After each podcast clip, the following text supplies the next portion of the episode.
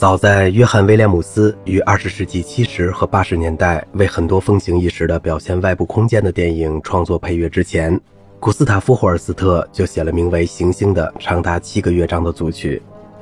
如果你听过这首庞大的作品，它和后来电影配乐之间的相似性就很明显了。霍尔斯特对乐队出神入化般的运用，创造出一幅描绘天宇的充满联想性的音乐图画。赋予每一颗行星以不同的性格特征。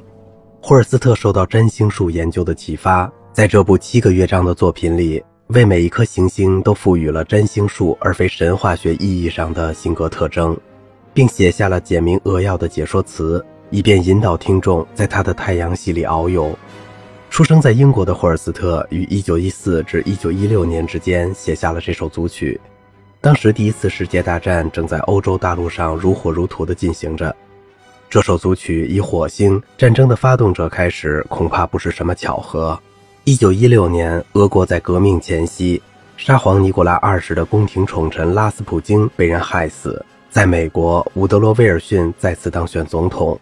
文学方面，詹姆斯·乔伊斯完成了青年艺术家的肖像。艺术方面，马蒂斯画了三姐妹。建筑上，弗兰克·埃劳德·赖特设计了东京帝国饭店。在新兴的电影领域，D.W. 格里菲斯拍摄了史诗巨片《党同伐异》。1918年，《行星组曲》由颇具传奇色彩的英国指挥家埃德里安·博尔特爵士指挥首演。霍尔斯特的乐团非常庞大，在标准乐器配置的基础上，又增添了低音竖琴、上低音双簧管。中音大号、钢片琴、木琴、两把竖琴、圆号、管风琴和需要三个乐手才能完成演奏的打击乐器组。此外，在最后一个乐章《海王星》中，还有一段看不见但听得着的女声合唱。因为规模庞大，每个乐章都能找到有趣的乐器演奏法或者气氛变化。霍尔斯特的作曲很聪明，让人身临其境地体会到宇宙的样子。在欣赏这首组曲的时候，记住音乐对行星的描述，它会带你遨游太阳系。最后，如果这首组曲一部分听起来像是五十年前做的电影配乐，不要奇怪，看不出相似点是不可能的。参考录音是梅塔纽约爱乐乐团纽约声乐艺术家。一火星战争的发动者快板。除了创作一部伟大的音乐作品。很明显，霍尔斯特还在这个乐章里发表了对野蛮和愚蠢的战争的谴责。一开始很安静，弦乐器和定音鼓开始持续不断地发出敲击。注意，霍尔斯特是如何强调节奏样式的。他让弦乐器用弦乐的弓感演奏，制造出一种刺耳和愤怒的声音。这是即将爆发的可怕冲突的前奏。这个样式贯穿在整个乐章里。与包括大管、低音大管两把圆号在内的低音管乐器走出的象征战争爆发的乐音形成一种对比，其他管乐器逐渐模拟了这些乐句，音量在上升，预示着不可避免的冲突即将到来。气氛有点活跃，接着第一小提琴开始用弦弓演奏第一个经过句，乐句的声音经过了敲打的背景音，定音鼓在管乐器的吹奏下不断的敲打着。最后爆发出巨大的声音，到处是势力的冲突。背景的稳定敲击声第一次不停顿地敲打着，但接着就被一系列爆发音所取代。管风琴越来越响的声音更加突出了这一印象。弦乐器建立起一段新的进行曲节奏，为中音大号的有力独奏提供伴奏，小号也参与其中。这里伴随着战争的恐惧，还有一种奇怪的、令人毛骨悚然的幽默感。独奏有点夸张的旋律，听起来一副大摇大摆的、充满狼子野心的感觉。等小提琴开始演奏旋律，听起来充满喜庆气氛，但是仍然暗藏着紧张感。出现了一瞬间的停顿，接着是一声好像炸弹爆炸一样的恐怖巨响，但很快就转为低沉的隆隆声。远处的小鼓引来大管、低音大管和弦乐器酝酿更多的冲突，然后是一个不安的战斗间歇。其他乐器也加入进来，很明显力量在纠结。乐章无动于衷地进入另一阵乐音的爆发，整个乐队开始演奏原先的那个节奏样式，好像机关枪在交战一样。我们每次都离铜管乐器发出的愤怒声音更近了一步，到处都是进攻和反击。带有节奏感的敲击声像前面一样停了下来，被一系列由管风琴烘托的巨响所取代。虽然看上去似乎不太可能，但音量和力量却是在继续增强，直到爆发出一阵巨大的轰鸣。这声由管风琴和打击乐器奏出的排山倒海般的巨响，既刺耳又难听。这个乐章有种特别二十世纪的感觉，冲突和紧张令人想起世纪大战的恐怖金属声。声音慢慢的消散了，一丝宁静的感觉溜了进来。弦乐器之后参与演奏的是短笛、长笛、双簧管、英国管、上低音双簧管和单簧管。这些乐器一起在圆号的伴奏下演奏一段快速的乐章。随着速度的加快，旋律被一个四分音符的号角声打断了，好像一个快跑的战士突然被子弹打倒似的。每次响亮、猛烈又刺耳的号角声都使节拍逐渐慢了下来。仿佛已经打得精疲力尽，一个轰然作响的和弦结束了第一乐章。二金星和平的使者柔板。正如战争与和平之间的巨大反差一样，前两段乐章之间的音调、气氛和节拍也截然不同。金星缓慢而又平静，一片寂静中开始了圆号独奏，四支长笛和三支双簧管吹出的飘渺乐音强化了这一气氛。大提琴和低音提琴引入一段由圆号和竖琴唱主角的奇妙段落，中琴和钢片琴发出银铃般的乐音，接着又是一段重复开始乐句的圆号独奏。我们由一系列和弦进入充满激情的小提琴独奏，小提琴在双簧管和英国管吹出的平稳节拍上流淌的演奏旋律，有种不同寻常的宽恕感。随着小提琴和中提琴开始演奏弥漫着浪漫精神的长乐句，活力得到了一点增加，好像倦于感情倾诉似的。节拍慢了下来，只剩下小提琴在长笛的伴奏下独奏。昏昏欲睡之间，融入了一段富有表现力的双簧管独奏，然后又被梦幻般的单簧管独奏所取代。在一阵短暂的音量增强之后，大提琴在大管的伴奏下开始以乐章之初的慢节拍独奏。圆号吹出一阵平静而又平稳的节拍，钢片琴发出的冷静奏鸣强化了梦幻的氛围，好像一串水泡漫无方向地在四处浮游。这时出现了暂时的骚动，威胁要以紧张来取代宁静的气氛，但音量一冒头就减弱了，又回到钢片琴和中琴制造的宁静气氛。最后的乐章十足的虚无缥缈，钢片琴的声音划过长笛和弦乐器的演奏声。然后渐渐减慢，并消失在空中。三水星，插翅的信使，活泼的。尽管乐队奏出的最初音符都很沉重，其实这是一个速度很快、很精致的乐章，很短。长笛、小提琴和钢片琴在一段轻快的乐曲伴奏下翩翩起舞。接着是小提琴奏出的一个高音，只有钢片琴应和。这个持续音符很快就断裂成了几个断断续续的节拍，听起来有点像莫斯电码，并重新建立起快速的节拍。中琴不断奏鸣，给人以水银泻地般的飘逸感觉。小提琴独奏和竖琴一起奏出一段不同寻常的二重奏，为演奏增添了暧昧的气息。随着更多的乐器开始演奏小提琴的旋律，兴奋感逐渐在增强，最后爆发出一阵快活的乐音。很快安静了下来，只剩下长笛和大管演奏缓慢的、令人难忘的主题曲。但是兴奋的喃喃声又回来了。很快，水星也欢快地跑了回来，一路疾奔，最终在悬崖边被定音鼓的独奏声勒住。钢片琴伴随着定音鼓的隆隆敲击声，欢快地奏鸣着。接着，短笛插了进来，然后是小提琴独奏。兴高采烈的感觉一直维持到乐章的最后一个精致的和弦。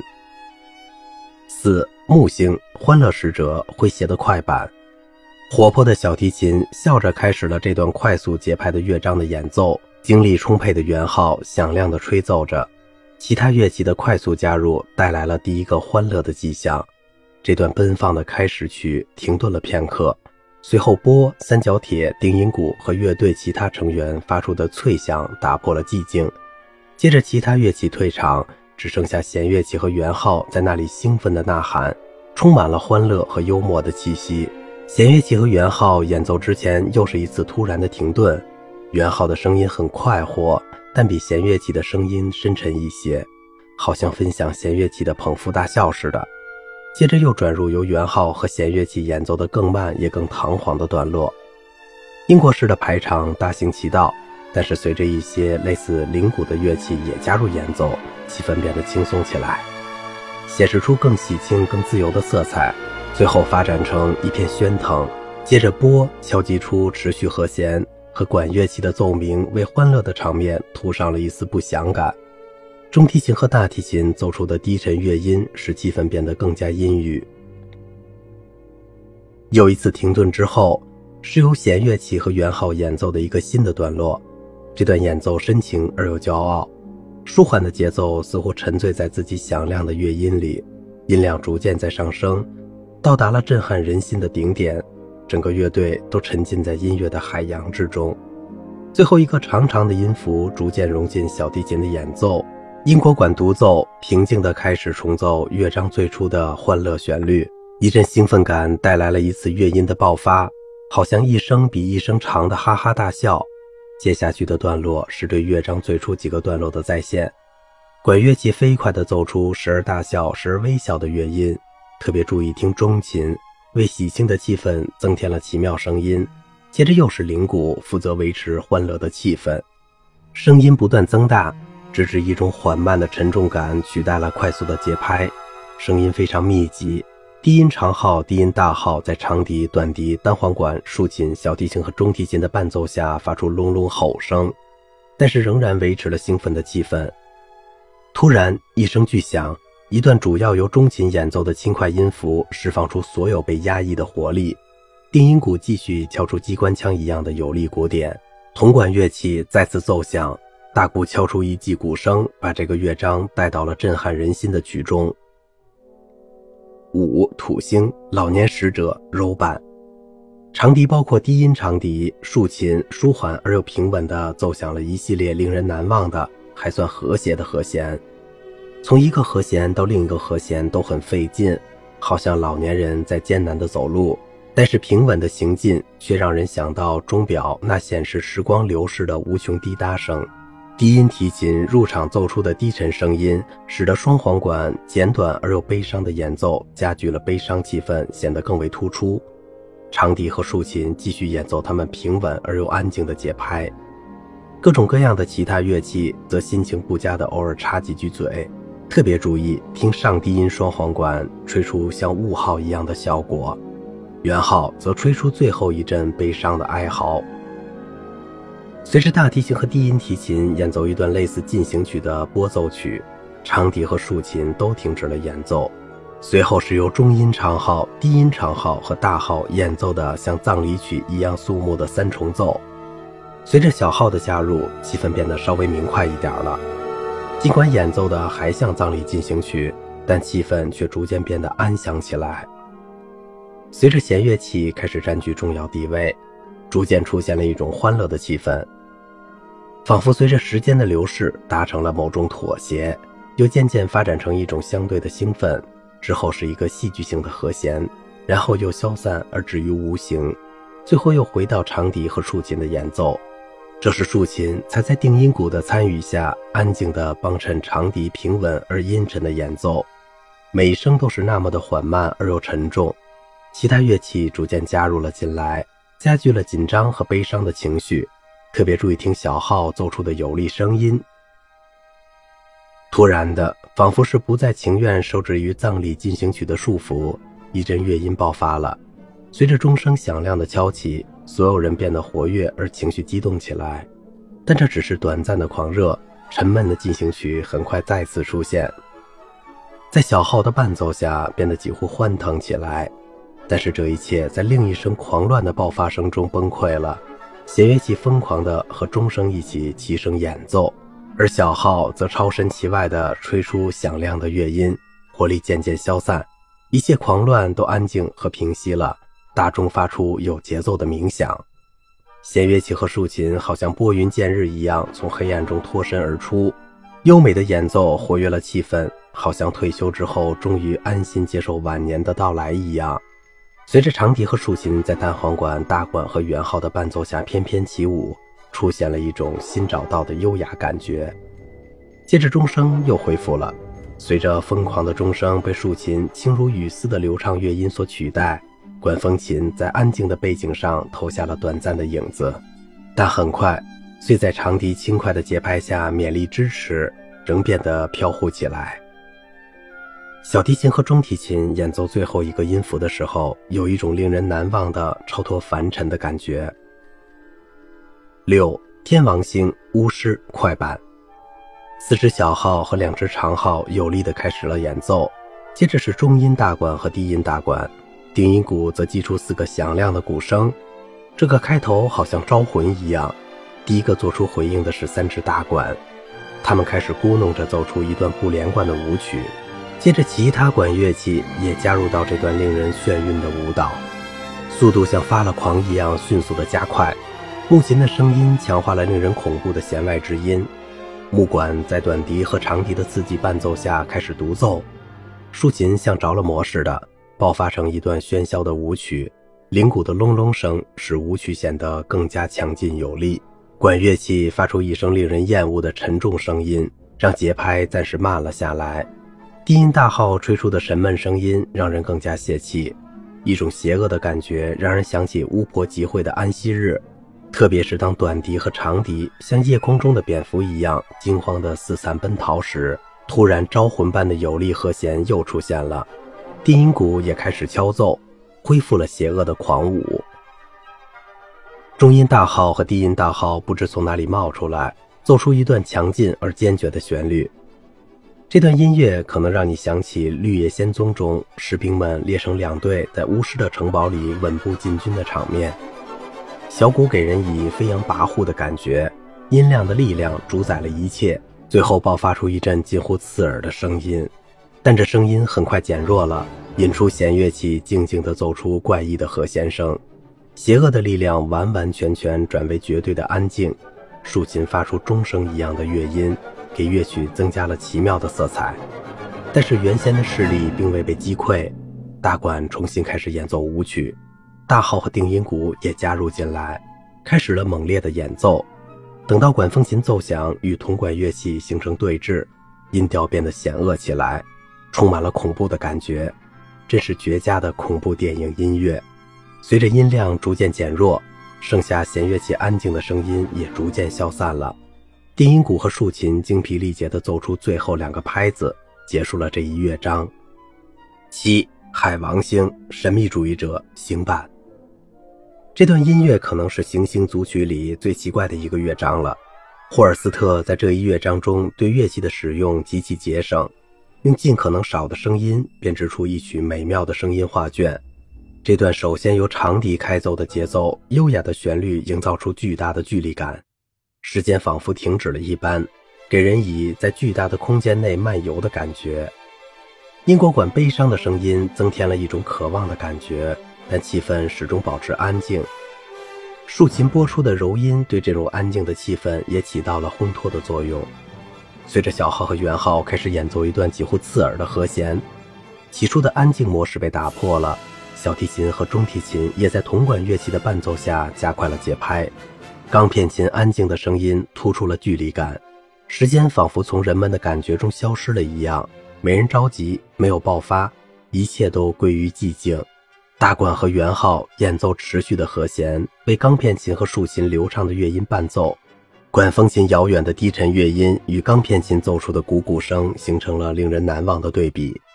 声音在叠加，一件乐器跟着一件乐器加入演奏，不知不觉开始了女声合唱。一开始声音非常飘渺，好像海妖赛人在太空中发出的召唤。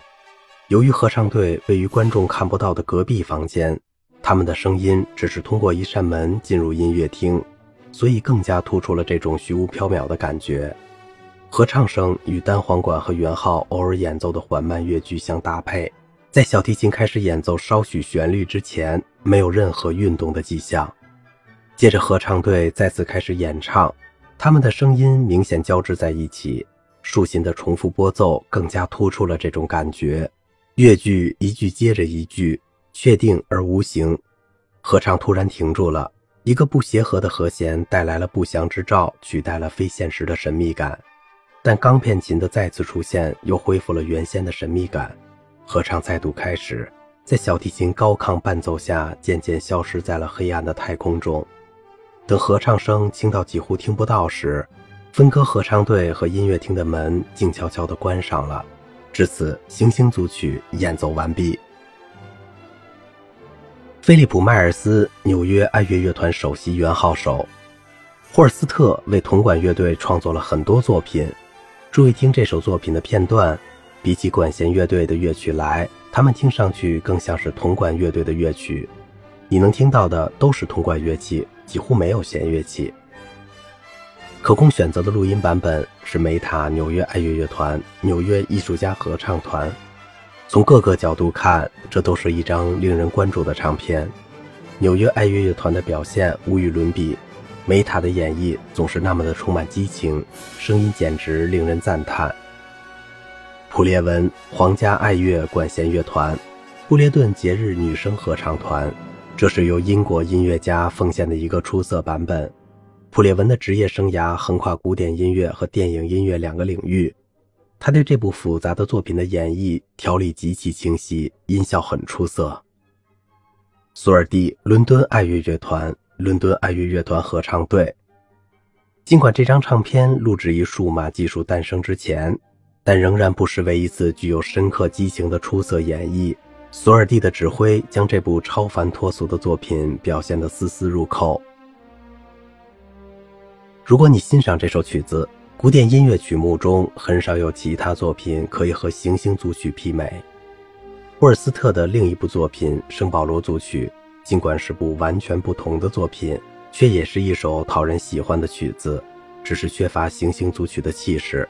在二十世纪英国古典音乐领域，与霍尔斯特同时代的拉尔夫·沃恩·威廉斯是另一个值得关注的作曲家。威廉斯的大合唱《给我们安宁》一定要听。这部作品呼唤战争的结束，引用了宗教文本和惠特曼的诗。如果你还想欣赏更多此类作品，可以听听二十世纪七十至八十年代很多以宇宙为表现主题的电影音乐。好了，今天的节目就到这里了，我是小明哥，感谢您的耐心陪伴。